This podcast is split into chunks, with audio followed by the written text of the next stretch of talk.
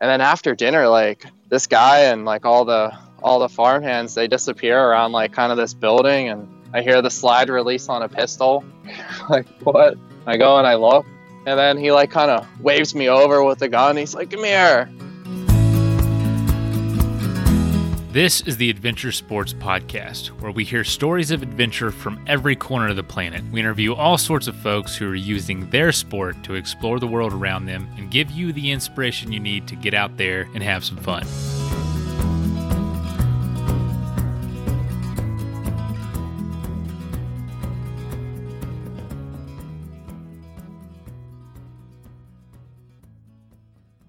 Hey, folks, today's episode is from almost three years ago now, and I remember listening to it back in 2017 uh, when I was just a fan of Adventure Sports Podcast and not the host. Uh, but as you know, on Thursdays we do throwback episodes a lot of the times. Sometimes we play shows from uh, my other show or episodes from my other show without compromise. Uh, but today we're going all the way back to listen to Ryan Kodak Brown uh, to tell us about his trip from Canada to Panama on a bike, which is, uh, you know, if you know me, you know, I love bike touring. That's my background. And uh, it's pretty wild experience, as you heard in the little snippet at the beginning of the episode.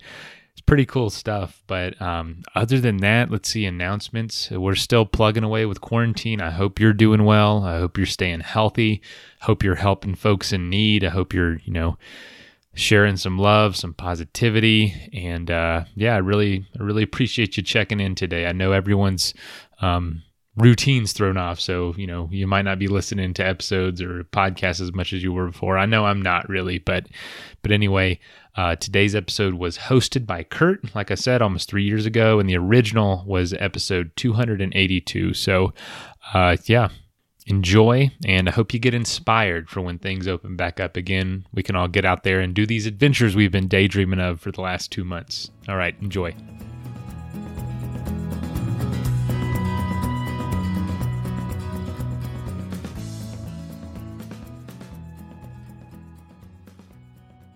Hi, friends. Welcome again to another episode of the Adventure Sports Podcast. Man, I am so glad that you take the time to listen to what we're throwing out there. And I have to say thanks to all of our wonderful guests who provide us with such great content and amazing adventures. And I have another one today. I've got Ryan Kodak Brown. Ryan Brown grew up in Pittsburgh, and uh, he kind of had a choppy childhood trying to sort things out as a young man, and then started doing adventure sports as a way of of uh, growing his world might be a way to say it. He biked from Canada to El Salvador in 2014, and we're going to spend a lot of time talking about that trip because it was just epic. But he's also through hiked the Appalachian Trail. He's done some other really cool long distance bike rides and races. And so I'm really looking forward to talking to Ryan today. Ryan, welcome to the program. Hi, Kurt. How you doing? Good, man. It's so cool to have you on.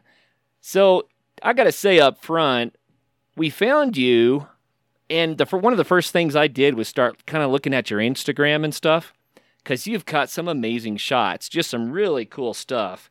So I'm going to say this up front. So while people are listening, if they're on a laptop, they can go to Instagram and see some of your work. How about that?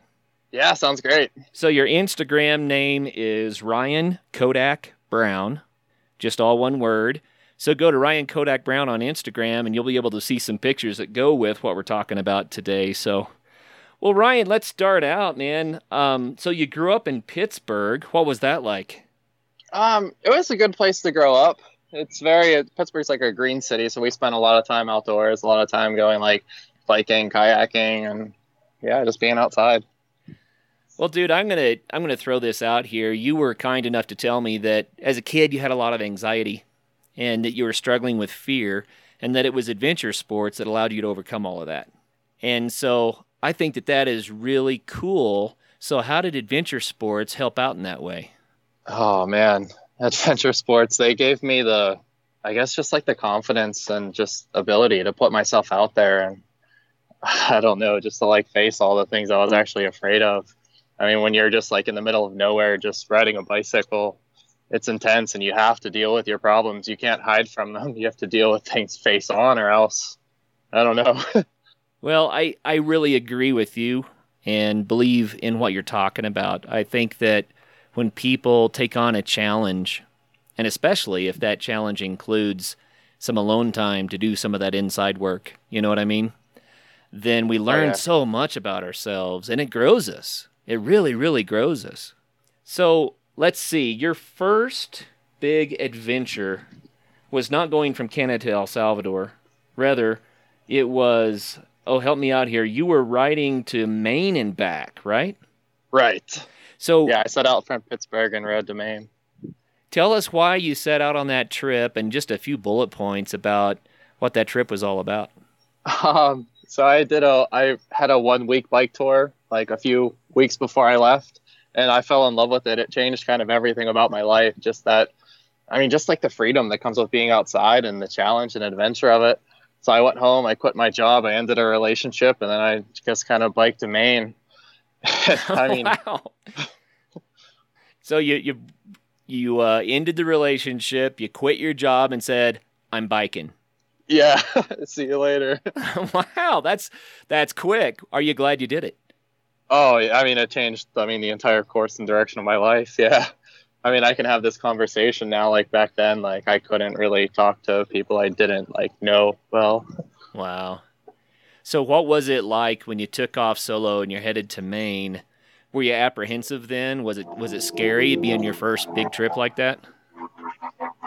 Um, the first part of it was on the Great Allegheny Passage, so I had already like ridden the first hundred and some miles of it, so that wasn't so scary.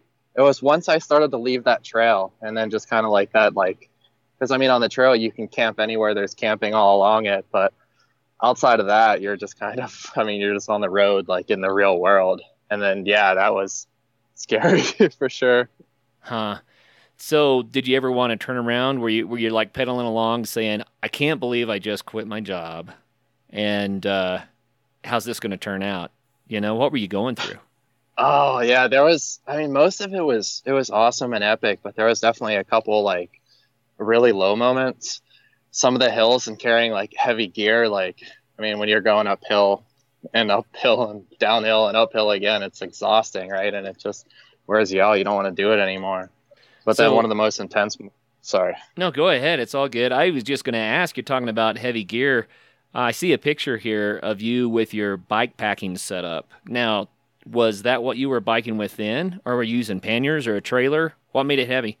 Um, I had I had two front panniers, and then I was pulling a trailer, like a single wheeled, like bob kind of trailer. Okay. And what made it heavy was just, I mean, I was new to everything, so I was carrying. I started out carrying a cooler and a bunch of heavy stuff. Wild. So, how much of that stuff did you shed by the time you got to Maine? Oh, a lot of it, most everything, everything that I couldn't like live without.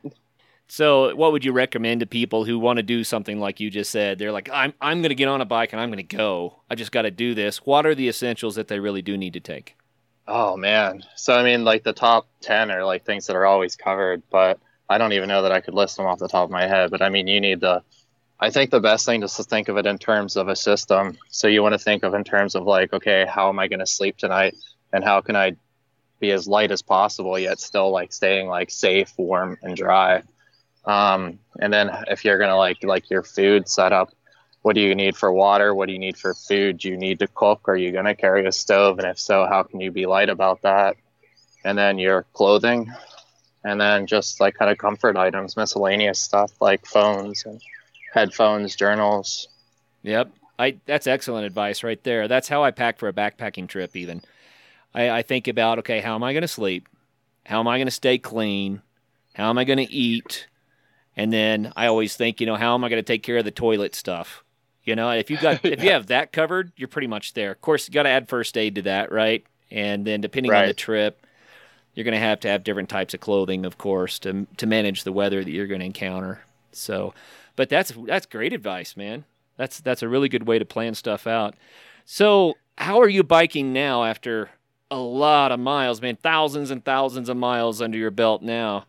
Um, you said you started out with panniers and a trailer. What about these days? What would you do?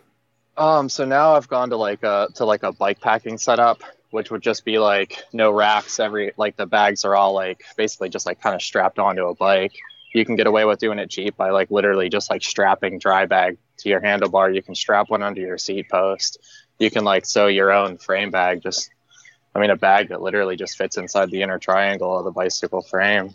So you've got everything on there without panniers, and you know we've talked to a lot of people that do bike packing, and they say panniers just can't hold up to being off road. If you're on a rough trail, they they tend to fall apart. So that's why everyone went to kind of dry bags strapped to the bike. Um, so would you use panniers if you're on a road ride? Uh, I mean, now I would still probably use the bike packing setup just because it's more aerodynamic. And I mean, my kit's so small these days that it fits really easily onto like a bike packing setup. But panniers are certainly easier. Um, if I still had them, I sold my panniers. But if I did, like, I mean, they're just, they're convenient. They're so like easy to clip off and just, I mean, you can use them as kind of like regular luggage. Whereas with the bike packing bags, they're kind of, they they're just a little more difficult to pack and they tend to like stay on your bicycle. Hmm. Okay. Well, one thing I know from doing a lot of distance road biking when I was younger is that the wind is actually the biggest issue. A lot of people think it's it's the hills you have to climb, but dude, it's the wind. Uh, Was that was that your experience too? Oh yeah, the wind is brutal. Yeah, the wind like it'll literally like suck your soul. I like that. It does feel that way. I mean, some days it just you, I don't know. I can't describe it, but it, it the wind can just sit there and it goes on and on and on. You know what I mean? And you, it, you, Oh, yeah. unbelievable. So here's the quick the question then: with your bike packing setup, you said you're a little bit more aerodynamic than with the panniers. So how much of an improvement is that? Oh, I mean, I don't I don't really know how to like quantify quantify that. Uh, just you have just way less drag since you don't have like the panniers like sticking off the bicycle. Which actually I should add, like panniers make you almost safer on the road because they do make you wider. so Ah, cars will give you like a wider berth to go around you. But interesting. yeah, but Uh-huh. no matter what, like even if you don't have any weight on the bike, like I mean the wind is just it's it's brutal no matter what you do. Yeah, unless it's at your back and then it's your best friend. But Well, let's go back to this trip to Maine. Um, so you're biking up to Maine and then back down to, to Pittsburgh again. And how many miles, first of all, roughly? It's around two thousand. 2,000 miles. And did you do it all solo? Uh, yeah, I ran into a guy from Spain somewhere, in, I think I was I was getting near Maine at that point. We rode together for a day, but yeah, otherwise it was just me. Wow. Lots of uh, quiet time then. Oh yeah. So, what was your favorite part of that trip? Oh man. Um. Wow. I don't know. I mean, looking back on it, like, I think just it's everything, just like that I learned from it, just how much I grew, and then everything that kind of came from that trip because I just wanted to do it more and more. But as far as like an actual day on that trip, like, I don't know. I had some great camping spots on the beach in New Jersey, Hmm. uh, just sleeping right on the beach. yeah, that's that's cool. Did you have a stretch of road or trail that was your favorite for biking? Um, uh, the Great Allegheny Passage and the C&O Canal towpath are great. I mean, it's just it's 350 miles of car-free, like car-free trail, so it's easy. You can camp anywhere. There's food all along it. Yeah, Yeah, that's and then once you get into Maine, I mean, all of Maine is just it's gorgeous. Nice rolling hills, and you're riding along the water up through like Massachusetts into New Hampshire. Yeah, beautiful forests up there too. Yeah. Really, really cool stuff. Um, did you start this trip in fairly good shape, or did you have a, a lot of uh, fitness to work on on this trip? Oh man, I had a lot of fitness to work on, like especially like compared to like my level of fitness now. I mean, I was always I was still like I mean relatively fit. Like I was working outside my whole life pretty much. So I mean, I was I was always active, but I wasn't I wouldn't say that I was fit. So, what was it like the first few days? Oh my goodness, my butt never hurt so bad in my life. I hear that all the time. How long did it take for that to get better? Uh, about 3 days. I'd say it's worse on like day 2 is probably like the worst and then maybe even into day 3. And then after that like yeah, it doesn't really hurt so much anymore, but it was so painful. I couldn't like sit on my saddle. I'd have to like pedal standing up and then try to sit down and pedal standing up, take a break for a while and try to pedal for another half an hour and just keep going. But oh, so it might be that your saddle may have been a little bit subpar for your fitness for it, huh? Oh, for sure. Yeah, I just didn't have the saddle time. I mean, yeah, I went from like you know I'd ride a couple hours a week to like oh here we go I'm gonna try to ride a bicycle for five to eight hours every single day. Wow. So I know that a lot of people face that. So if someone's trying to get into cycling, they're going to have to overcome that hurdle. Any advice for them? Oh, yeah. I mean, get a good saddle. I use a Brooks saddle now, and the Brooks has been like, it really helps me. But saddle preference, all preference, it's individual. And the other thing is just, you just have to get kind of used to it. Padded shorts will help a lot. Padded shorts with like a, a chamois cream. Um, but I find that like for long distance cycling, the chamois is almost like it's almost worse. It'll cause saddle problems just because it does trap so many so much moisture. Oh yeah.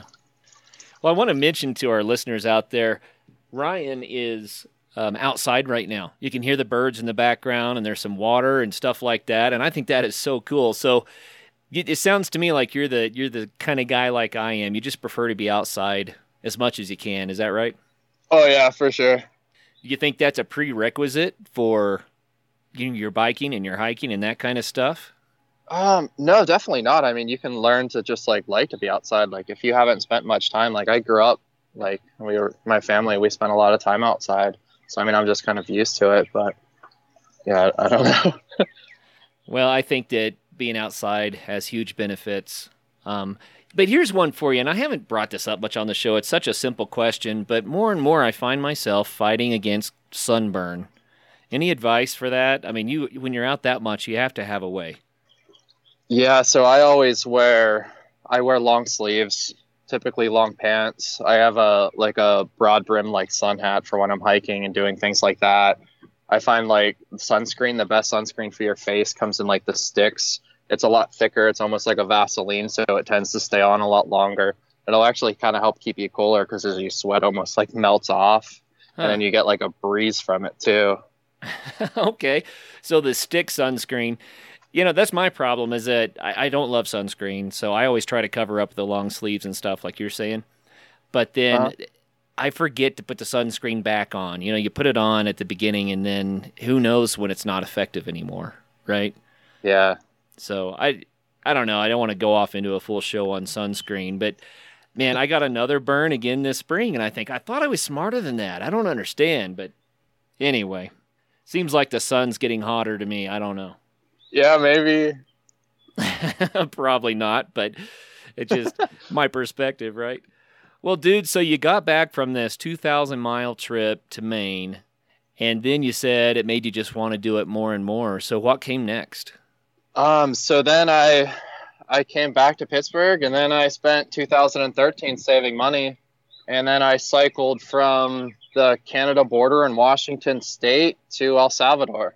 Holy cow! So before we dive into that trip, and I want to spend quite a bit of time on that because that's epic. But before we dive into that, um, you mentioned working and saving money for the trip, and there's so many people out there that want to do these kind of mega adventures, but financially it's a challenge, you know. So, what recommendations do you have for them? First of all, it does not cost much to take these kind of trips um, you're living out of your tent mostly, and then you're, I mean, if you're buying foods from supermarkets and you're not really eating out, you have a camp stove, so you can actually you can cook pretty good foods. So you can live on as little as like ten dollars a day, and some people get by on even less. So for my ten month trip to El Salvador, I think I spent around like five grand, which is actually way cheaper than it is to live at home. Wow! Um, so it costs less to travel than to stay at home. Yes, I mean, it depends on your travel like preferences and how how uncomfortable you're comfortable being. But yeah. So your strategy then was just to work and save up enough money to do a trip and go. Yep.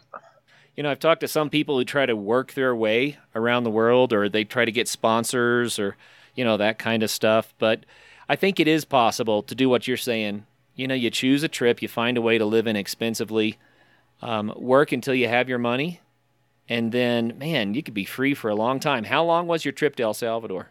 Uh, that was ten months. Ten. Oh yeah, you just said that. Ten months. Okay, and then when you finished that trip, were you like, oh, now what do I do? Or was it pretty easy to get back into earning more money and planning for the next one? Um, I mean, it's always like really shocking to come back from any kind of trip like that, like just like to try to reintegrate into society. But yeah, I went back to work within, I think I was back to work within like a few weeks. I went back actually to the same job that I had before I before I quit. Okay, so what kind of a job did you have that allowed you that kind of freedom?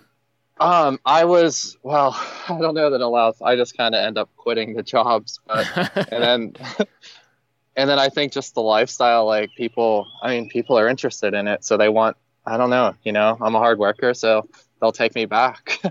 but and then they love to hear the stories from all the like crazy craziness. But um, I do tree work, so I'm a residential climber.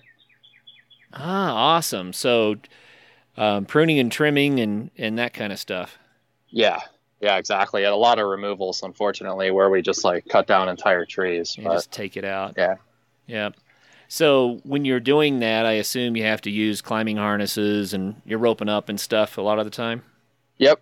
So you're a climber to boot, and we've actually had um, people that do sport tree climbing on the show as a sport all of its own.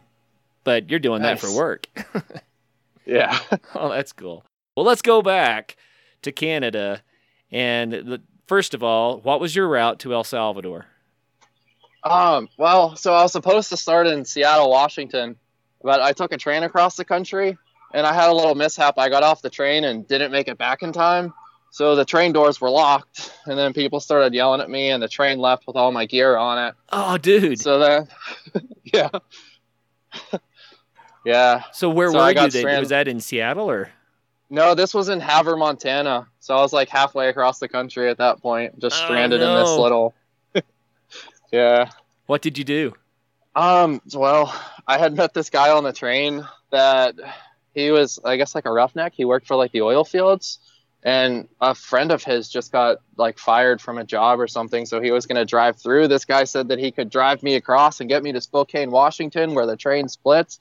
Said he could get me there before the train did, but the guy went to the bar and just started throwing back like shot after shot and Oh, got no. wasted.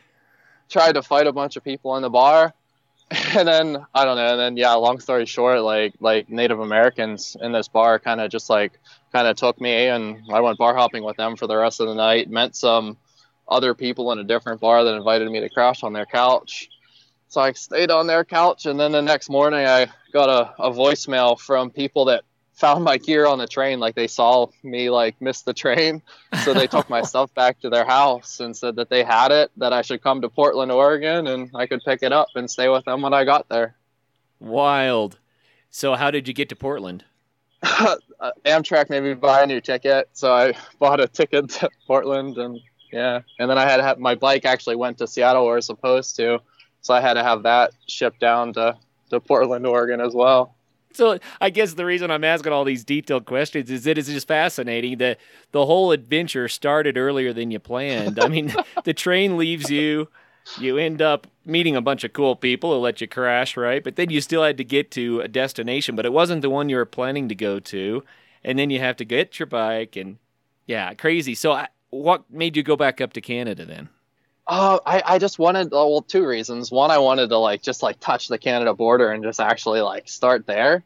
But then I needed vaccinations for Central America, and it was cheaper in Canada, so that's where I started the the series. Oh, really? So did you go up to Vancouver or where? Um, I went to to Vancouver Island. Okay, cool. So Victoria and all that. Yeah, yeah. I took a ferry from Seattle through the San Juan Islands over to Sidney, rode down to Victoria, had my shots there, and then took the ferry down to the Olympic Peninsula.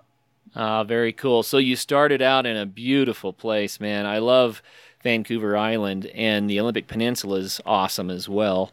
So, uh, Olympic Peninsula. Now, is there a route that you were able to take that kept you out of the Olympics, or was it pretty hilly right out of the chute? Uh, no, I mean it was fairly flat because we stuck to the like the one, the 101. But we went up to at this point I was with I met some people in um, Vancouver Island, so I rode with them for most of Washington actually. But we rode to the top of Hurricane Ridge, in like the Olympics there. That was I think like 17 or 18 miles straight up. Wow. But you're in a lot better shape this time because you had already done your trip to Maine and back. So, um, was it hard to get back on the bike again? No, because I, I sold my car after I rode to Maine, so I had just been living on a bicycle 24 7 at that point. So, I mean, I rode to work, and I think my daily commute was like 10 miles just to get to work and then 10 miles home. Man, that's got to help. So, on this trip to El Salvador, um, how many miles did you try to ride each day? Um, my trip was like really open and flexible, so I didn't like I didn't set any kind of. There was no plan. There was no itinerary. I just rode I'd say I average probably about 50 a day. Well, that's kind of cool. You know, some people try to do it as some sort of a speed record or a personal record or, you know, that kind of thing. But I think I might do it more like that myself because I, I just love to soak up where I am. If you see something interesting along the way, you can just stop and enjoy it, right? Yeah. Or go off to a different direction if you feel like, if you're bored going one way. Yeah, for real. Okay. So let's, let's talk just briefly. What was your route through the U.S. and then let's get into Mexico. Okay, so my route through the U.S. was it was one and the 101 all the way down through Washington, Oregon, and California. So you're staying on the coast. Yeah. Man, that's a beautiful road too. I uh, I can't imagine how lovely it is. I've I've only seen little pieces of it myself. Right. I've I've been on it through part of Oregon, and uh, of course up in Canada a little bit the Highway One and, and Vancouver Island and that kind of stuff. But I don't think I went south of, of Oregon much. So what's it like? Um, oh man, it's just it's beautiful. I mean, so like that whole Oregon coastline is just epic cliffs that just kind of drop off into the into the ocean. There's a lot of like fog and mist and and then when you get into California, you kind of get in like to the wine country. You're still like along the ocean, but yeah, I don't know. What what could you tell people about experiencing travel from a bicycle compared to a, a car, let's say? Uh, I mean, a bicycle compared to a car. On the bicycle, you're actually like in the real world. In a car, like you just kind of exist in this artificial bubble that's just like traveling at like a high rate of speed. Like you're sheltered from the elements, so you don't really get to experience the landscape or even the people around you. And then as far as like the speed aspect goes, like I think the bicycle's the perfect speed for travel. It's like it's fast enough where you can still cover distance and still get places and see things, but then it's slow enough where you get to like see and experience like pretty much everything that you that you travel through. Now you also through hiked the Appalachian Trail, so you would be a good person to ask. Um, biking versus hiking, which do you prefer? Oh man. Um I guess I like them both, and for different reasons. I would say that bicycle, at least road touring, it's it's you're actually you're kind of like it's just a great way to travel to like go places and see things. Whereas with the backpacking, I mean, you're just like it's more of like a wilderness experience where you're in the woods, like you have all your supplies on your back. It's a lot harder in a lot of senses. You have a lot more planning involved. Hmm. Okay. So your bike touring south, and somewhere you had to break into Mexico. So where did you cross the border? I crossed in Baja at um, into Tijuana. Okay, so Tijuana. Um, we've had some guests on the show, and they they all kind of say, "Well, the the scariest part was crossing into the border towns." Was that an issue for you, or did you give it much thought? Um, it was no, yeah, it was terrifying actually. Like I think somewhere around somewhere like the middle of California, I started to have just like horrible nightmares every night. Like the oh, closer oh, I got no. to, yeah, the closer I got to Mexico, I mean, just like the scarier and just more real everything was becoming. Like, I mean, my dad was terrified. Everybody thought I was going to be murdered and kidnapped and held for ransom. And I mean, that's all I heard when I told anybody about what I was about to do. Well, with that kind of uh, expectation, you know, everyone telling you that stuff, what gave you the the guts to say, "I'm doing it anyway"? I, I just I didn't want to give in to fear. You know, like I mean, a lot of other people have done trips like this, so I knew I could do it, and it was just just I mean, just getting over the fear. And then I also find that like I don't know, sometimes like the things you're most afraid of are probably the things that you should do most. I mean, just for that the growth that comes out of it. Mm. Yeah. Yeah. Good words. Of course, I'm afraid of jumping into a live volcano, and I don't think I'll do that. I mean, with the proper equipment, you mean? Or? Oh well, no, with the equipment, that'd be awesome. I'm I'm talking about just diving into the lava flow, you know. Yeah, I guess I wouldn't recommend that. that that would be a different kind of fear. well, no, you have to have some parameters, but I, I totally get what you're talking about. You find something that scares you a little bit, and that may end up being the best experience ever once you do it. Right. If you're not afraid, like you're not really being challenged. Huh. So when you did cross the border, Tijuana, Baja, was it what you expected, or did you were you surprised? Oh man, I had no idea what to expect. So we, I ended up, I rode Baja with another person with uh, Felix from Germany. We were stuck waiting for a hurricane. It was, I think, I forget the name of the hurricane, but it was the worst hurricane that hit Baja in, in decades. So we got stuck waiting to see like what the what the road conditions would be like and to see if we could actually even like ride wow. the road. Yeah. So and then as far as like Baja itself, like I think one of the most shocking things that we first saw was just like these like these like F one fifties with I mean five guys in the back, all like armed to the teeth and full like SWAT suits, like just watching the military drive up and down the roads. Yeah, they probably had uh, machine guns and everything else. Oh yeah. Did that make you feel any safer knowing that they were there? Um, good question. I don't know that if I felt safer. I mean, it was it was really intimidating because it's just it's so different from the U.S. Like that's something you don't really see here. Well, I guess the northern border of Mexico can feel somewhat like a war zone, but I have heard people say many times that as soon as you get farther south into Mexico, it's just wonderful. Wonderful people, wonderful culture, wonderful land. Was that your experience? Oh, yeah. I love Mexico. Yeah, it's a great place. Great food, great people. I mean, warm and inviting. Yeah. Oh, that's wild. So you went down Baja, and then I guess you took a ferry across to the main the mainland there at some point, right? Yep. Um, what next? So you're going down through Mexico. Did you go into Honduras next, or or what? Um, well, so I took the ferry to the mainland, and then I split off from the guy I was riding with and rode north. So I went up through and rode through the mountains of Copper Canyon. That's like the area where um, the book Born to Run that started like the whole like the barefoot craze went ah, through. Okay. So what was that like? Oh, that was, it was the most epic part of my entire trip, and it like kind of changed like everything that I was doing. Before that, I'd been riding like riding fast, riding every day. I wasn't taking time off, but when I went through that area, it was really remote. I didn't hear English or very much English for probably three weeks, almost a month.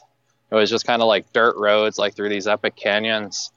There was some pretty terrible storms. I got taken in by like by indigenous people, and yeah, I got to like eat with people that lived in like adobe brick buildings with nothing, no electricity, no nothing. They ate from a pile of corn in the in the corner of the building that they grew themselves. Mm. So, did you find that they were? Uh,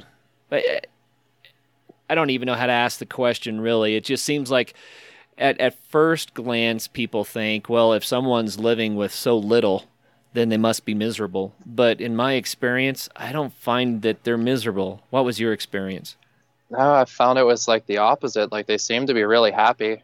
I mean, they had they had problems. They had there was a lot of like mining activity that was coming in and like threatening them and their lands and their resources. But other than that, I mean, they lived a simple lifestyle and they seemed to they seemed to like it. I mean, yeah. Hmm. So, did you speak Spanish? no, when I crossed, I didn't really speak any Spanish. Did they speak Spanish? That's another question, I guess.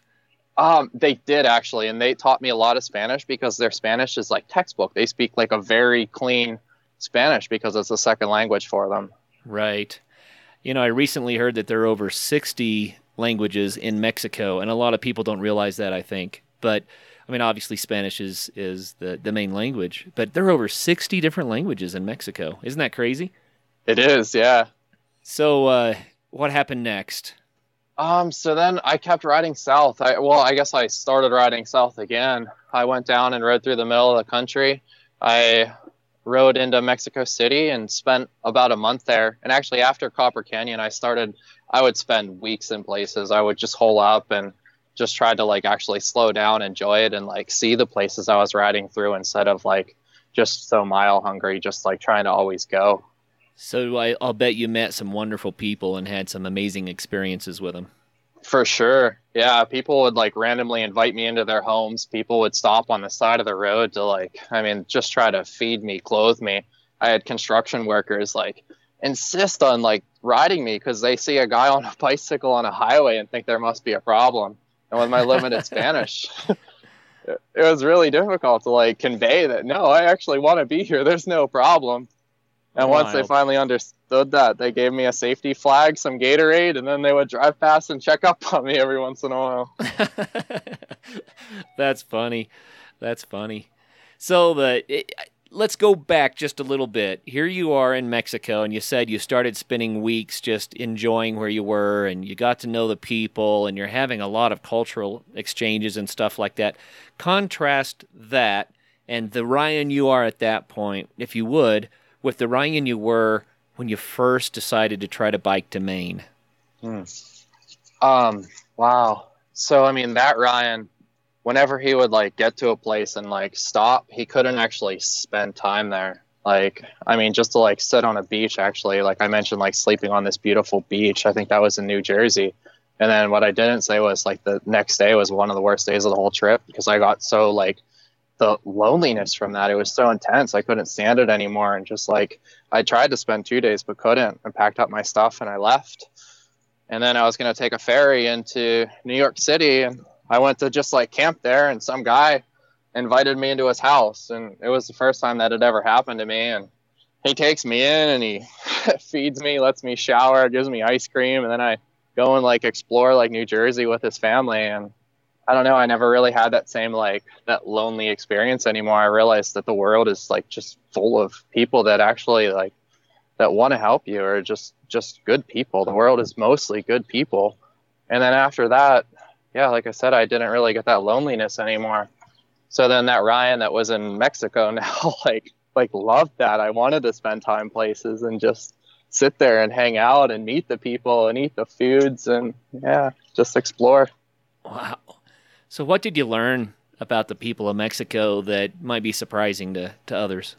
Oh, I don't, I don't know. I mean, the whole culture is just different. I mean, obviously, it's a different culture, but they seem to live more in the moment. They just kind of like really love and appreciate life.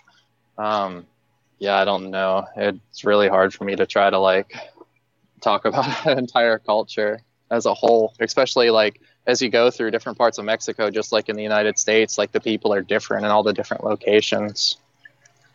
Yeah, isn't it funny how we tend to stereotype? You know, we'd say, "Oh, there's Mexico. It's like this."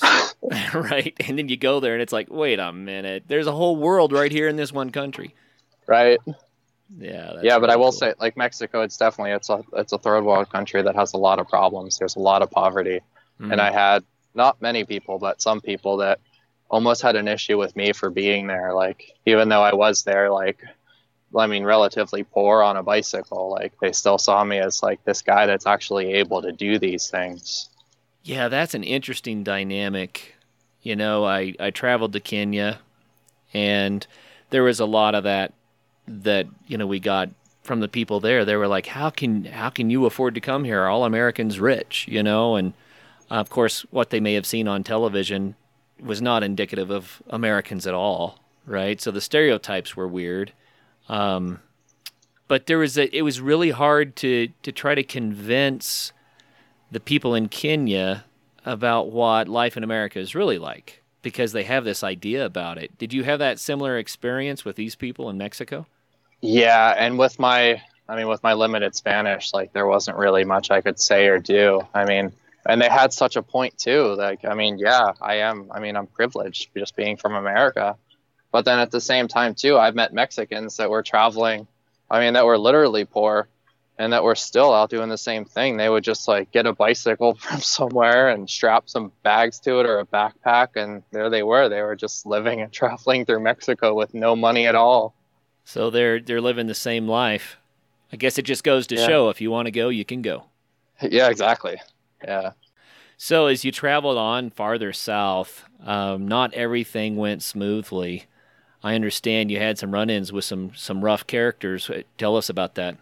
Oh man, Um, yeah. So at the Mexico Guatemala border, I was I was like 20 miles away from the border, and I got invited to eat. Like, and this would happen all the time. Somebody pulled over in front of me, and he gets out. He has a wife, and there's a child with them, and invite me to eat. So I go and I have dinner with him. Like it's at this like farm field. We're under a gazebo, and and then after dinner, like this guy and like all the all the farm hands, they disappear around like kind of this building, and I hear the slide release on a pistol. I'm like, like what? Uh-oh. I go and I look, yeah, and then he like kind of waves me over with a gun. He's like, "Come here," and I go over, and I don't know. The guy pulls cocaine out of this like kind of like this satchel he had, and he offers me coke, and then I just no, no, no, thank you, no gracias. And then he asked me why, and he asked if I'm religious. Like, yeah, I see, I'm religioso. And then he goes around and he like puts this little knife blade into the into the bag of cocaine and goes around and like gives everybody he's with like gives them all like a little bump of this stuff. And then they just take my bike and throw it in the back of the truck and they're like, "Let's go, you know, you're coming with us." Wow. And then I spent yeah, You spent how long with them? Um, that was four days in total, three nights, four days. I wasn't allowed to leave. Like they were trying to keep me longer. Like it wasn't anything like, I mean, they weren't like, they didn't want anything from me other than like I was just new and interesting. You know, like I was just I was kind of their pet for them to take on. Like no. so you're just kind of their entertainment. I mean, you must have been freaking out. What were you going through? Uh, I mean, my emotions were all over the map because I mean, like, for one, like, I mean, it's like it's like on the Appalachian Trail, they would call it trail magic, you know. Like, here I am, like, with these people, like this family, and they're taking me to eat, and like I'm eating iguana and going to waterfalls and seeing all the local sites. But then, like, at the other hand, like, here's this guy with a satchel full of cocaine and a pistol in it, and I'm going on like drug deals, and he's teaching me how to like bag and sell cocaine. Oh, that's crazy. So you got to see uh, a part of the culture you never planned for. Yeah, yeah, that's for sure. Yeah. Wild. Yeah, so how did you finally get to leave? You said they wouldn't let you go. So how did you get out of there? Yeah, so I, I'd ask at night, like I asked them, like I mean, the first two nights I asked, and they're like, no, like longer, and and then like the third night, like I mean, I literally I just begged them, and I told them like, look, I really miss my family. I just want to go home. I want to finish this trip. I just want to see my family.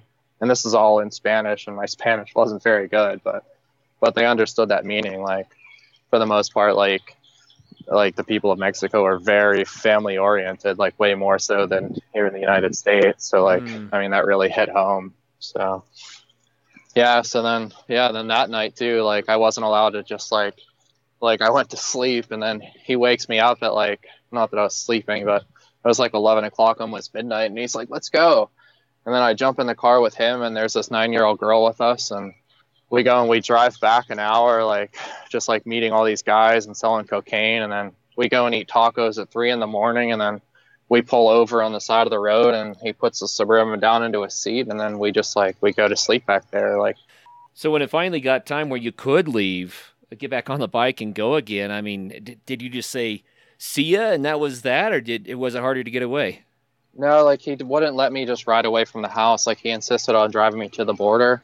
And then like, like, thank goodness, like as we were, as we were like getting near the border, like I see these other guys on bicycles. and I start like yelling out the window. I'm like, hey, you know, like yelling at these guys to wait for me. And and then like this guy stops and we get to talk to him. And this it's a, a crew pedal south. Actually, they filmed a documentary cycling from from Alaska to Argentina.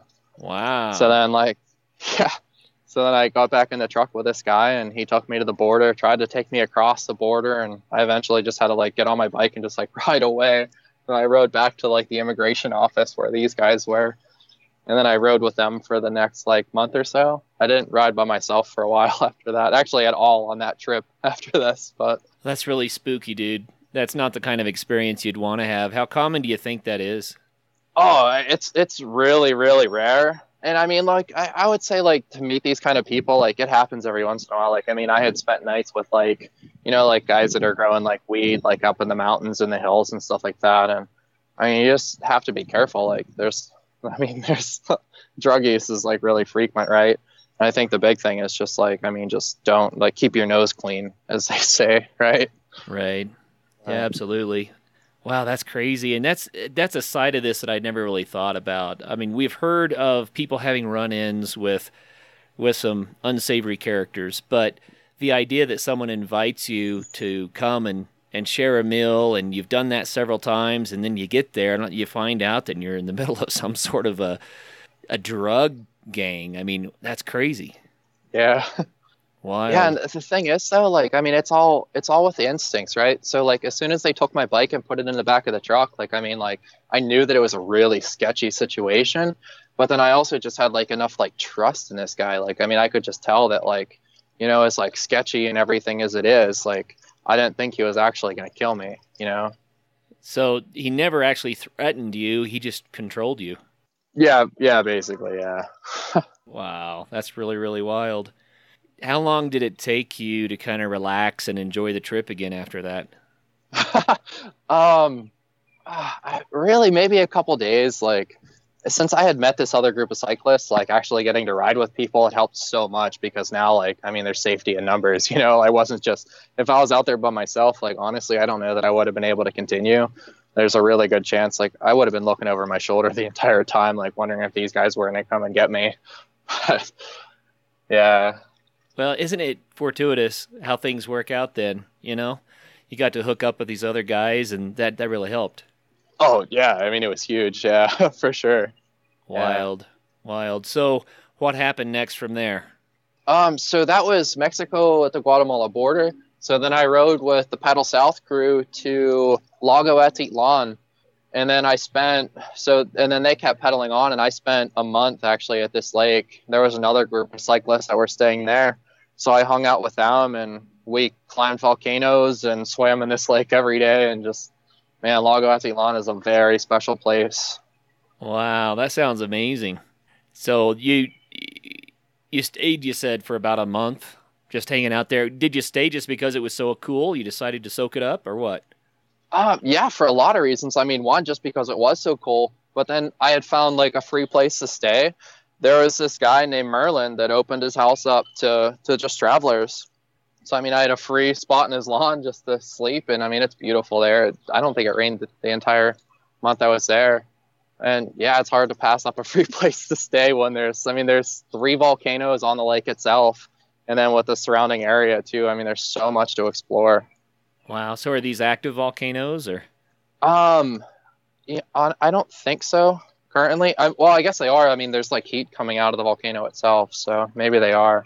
so geothermically active at least, right? Yeah. Huh. Wild. And what about this lake? I, I haven't heard of it before. Oh, Lago Atitlan. Um, so it's a. It used to be a volcano. Like this whole area was a volcano that went Mount St. Helens. So the lake itself is actually it's the it's the crater from when this volcano erupted. Is it uh, really pristine, like like Crater Lake or something like that? Um, I've never been to Crater Lake, but the water is crystal clear. I mean, you can see 20 feet down, and I mean, it's crystal clear blue, amazing water. Man, what a contrast from getting um, kind of shanghaied and and held up by these these drug dealers, right? From that to hanging out in paradise. That's crazy. Right, and that's the thing with travel. I mean, it's it's the highs and lows of life to an extreme. Yeah. Wow. So, how much more biking did you have left at this point? Uh, well, so my goal was actually to ride to Panama.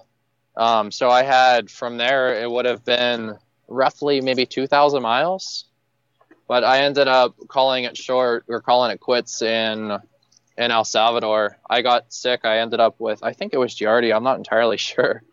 I got really sick, and then had to like I rode my bike that way. I would just have to Ugh. stop and like poop on- yeah, it was bad, but and then yeah, so I called it quits a little bit early in El Salvador.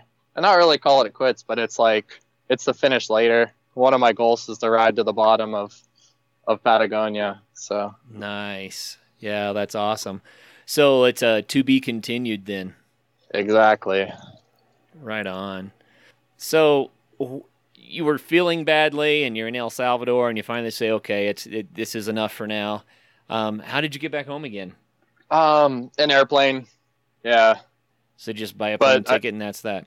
Yeah, I, I guess it's nowhere near that simple because when you have a bicycle, like the typical like procedure for flying with a bike would be to put it in a box. And in El Salvador, you can't just like go to a bike shop and find a, a box that's special specific for bikes. So I ended up having to like take the bike apart and wrap it in saran wrap. I was actually in the airport doing that with the guys there. We just like put it on one of their like machines and like spun this whole thing together. Yeah. Well, that's crazy. So back home again, back in Pittsburgh. Um, what are your thoughts about that trip to El Salvador after the fact? Oh man. Well, it was really, really intense. And like the intensity of that trip was just like I don't know, like gave me a whole new level of confidence and just like I mean just like I don't know. I'm just so much more confident for having done that trip. But I guess it changed a lot. Like I, I intended to fly back to El Salvador and like resume the trip to Patagonia, but then I kind of backed out at the last minute and hiked the Appalachian Trail instead because it was so intense. I just wanted something that was a little bit, a little tamer. I guess I wanted to live in the woods for a while. That's wild. So last minute change of plans, you hiked the AT and you know, we could probably spend a whole nother show just talking about that. But give us just a brief sketch, contrast hiking the AT with this amazing bike trip. Um, wow. So the Appalachian Trail, it's it's a lot easier in a sense. Like the Appalachian Trail, and I'm assuming all the long distance hiking trails, they're, they're it's like an artificial bubble. So like you get on this thing, and you're just like in this community of other hikers. You're going into like these hiker towns where everybody knows what you're doing already. Whereas on the bike, like you exist in the real world. Like you're dealing with Mm. people who have no idea what you're doing. Like they just see a guy on this crazy bike with all this stuff. So like the interactions in that sense are so much different. And then like you're in the real world on the bicycle, so like you're free to travel anywhere you want to go. Like you have to actually like I mean like go to supermarkets by looking at a map instead of like, oh, here's a road, let's hitchhike into a grocery store that's in my guidebook. Right. So the AT was, I guess, what you're trying to say there is that the AT is just a lot more ex- expected and planned and and normalized for backpackers, and so it wasn't nearly the the big adventure that you you had on the bike. Um yeah, I guess. Yeah. I mean, I don't want to put words in your mouth. Maybe I'm completely in left field on that, right? Um, yeah, because I mean, on the bicycle too, it's just I think what made that so intense was just dealing with like a whole different culture. Like Oh, I would yeah. say, like road touring in general. Like if you're touring in like the United States, like it's I don't know. I guess it would just be like a lot. It would just be more similar. I don't. I don't really know what I'm saying. well, it's kind of fascinating to contrast the two. I mean, I would love to do either trip, you know, the AT or the bike trip. They both sound awesome to me. But uh, if you had to choose, which one would you prefer right now? Oh, right now I'm ready to go backpacking again. Cool. Yeah. Well, you told me before we hit record here that you have a backpacking trip coming up very soon. So um, tell us about that. Um, so in July, July 10th, actually, I'll be going southbound on the Pacific Crest Trail. Pacific Crest Trail. Well, that's cool. You'll be paralleling the route that you took on the bicycle. Yeah, yep, except in the mountains and on foot this time. So you're trying to do the whole trail starting in July. You think you'll you'll get it done? Um, I hope so. Yeah. So I've been doing a lot of training. I hit the gym like pretty much every single day. Like I'm actually I'm training really hard for this trip because going southbound you do have to you do have to hit the trail with your legs already. So So how many miles do you think you'll have to do to to make this happen? I mean, each day, Uh, right? yeah, so it's going to come down to about a 20 mile an hour day or a 20 mile day average. 20 mile day average. That's probably doable. Yeah, from everything I hear about the Pacific Crest Trail, you're people are typically doing like a third the distance more than they would on the Appalachian Trail. So like a 20 mile day is going to be like a 30 mile day on the Pacific Crest Trail. Okay. Okay. So the Pacific Crest Trail's easier then? Is that safe to say? Um, it's easier in terms of in terms of like the footbed itself, like the trail itself. It's like it's a better grade. It's more constant. You don't have all the rocks and the roots and the straight up, straight down that the Appalachian Trail is like notorious for.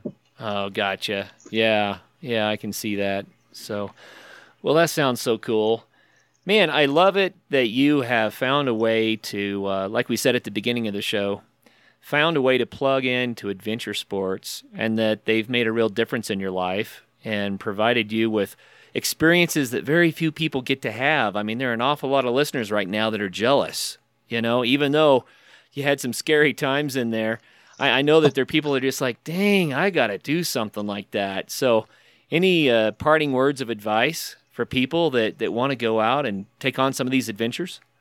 Yeah, so I mean, I would say just go out there and do it. I mean, if it's money that's holding you back, like the key is to is to just like limit your finances, like cut all the bills that you can and make it happen. Like, I mean, if you have to move into an equipment trailer somewhere, move into a van or in a car, like, I mean, just do whatever it takes. Like, if this is something that you want to do, commit to it. Say you're going to do it and tell people that you're going to do it, and then just go out there and and make it happen. Yeah, well, that's really cool. So, Ryan, we got to cover a little bit of stuff here that people need to, to hear about. One is that you are now a brand ambassador for Sierra Designs, right? Yeah, that's right. Well, that's awesome. So, when did that start up? Um, that was last month. Well, it's neat that you uh, got the opportunity to work with uh, a major outdoors manufacturer now to to try some equipment out and kind of plug into the outdoors industry a little bit more. That's awesome, man. Congratulations. Yeah, thank you. I want to go back to your Instagram page. Tell us about your Instagram because that's pretty extensive. Um, yeah, so I started the Instagram. I'm pretty new to Instagram actually. I started it last year for the Appalachian Trail. So most of the photos on there are from the Appalachian Trail. But then I also like between different adventures, I've been posting from I rode the Baja Divide this January and February, so there's some pictures from that on there, um, and then just other pictures from like like volcanoes in Guatemala and other pictures from like the bike trips that I've done. Right on. So if people want to track you as you do the the PCT this time, then will you be posting as you go? Yeah, so I'll be posting to my Instagram, and I'll also be keeping a blog at uh, www.kodakbrown.com kodakbrown.com. Right on. So we can live vicariously through you a little bit. Thanks for doing that, man. Yeah. Thank you. Yeah, very cool. I got to ask you this question. It's one we started asking just recently, but um, what advice would you give your younger self if you could go back in time a few years? What would you tell your younger self? Oh, man. I would go back to my early 20s and I would tell myself to start traveling then, to like get out there and start living life. Oh, that's cool. So it made a world of difference, huh? Yeah, it made all the difference. Like when I was in my early 20s, I mean, I mean, you can still like I'm still like kind of anxious when I speak, but back then, I mean, I couldn't, I wouldn't be able to have this conversation. I just, I couldn't do it. Even speaking on the phone was actually really frightening for me. Wow, you know, it's a, it's a part of going from a boy to a man too. Sometimes you just have to take something on, and sounds right. like it worked for you that modern day like spirit quest, right? Yeah, absolutely. Well, very cool, man. Thanks for sharing your stories with us. I love to hear stories from people that have done the epic stuff like you have, and and uh, it's just really, really cool to hear your stories and get your perspective about it, and also to hear about how it made it such a difference in your life. So, thanks for your time, dude. Yeah, man. Thank you. Yeah, very cool. And let's stay in touch. I want to hear how it goes on the PCT when you get done. Okay, we'll do. All right. And for all of our listeners out there, thanks for listening in as we visit with Ryan Kodak Brown here about his adventures and misadventures. it's been a fun hour, went really, really fast. Until the next show, make sure that you also get out there and have some fun. First of all, Thank you so much for listening. It means the world to us that you choose to listen to the show. If you'd like to help us further, you can leave a review on iTunes, share us with your friends, your family. It goes a long way to grow in the show. You can also support us financially through patreon.com slash adventure sports podcast. Link is in the show notes. And also, if you have an idea of who could be a good guest for the show, we're always looking for people to tell their story uh, about the outdoors or adventure. So if you know someone, please reach out. Email us at info at adventuresportspodcast.com. And until then, get out there and have some fun.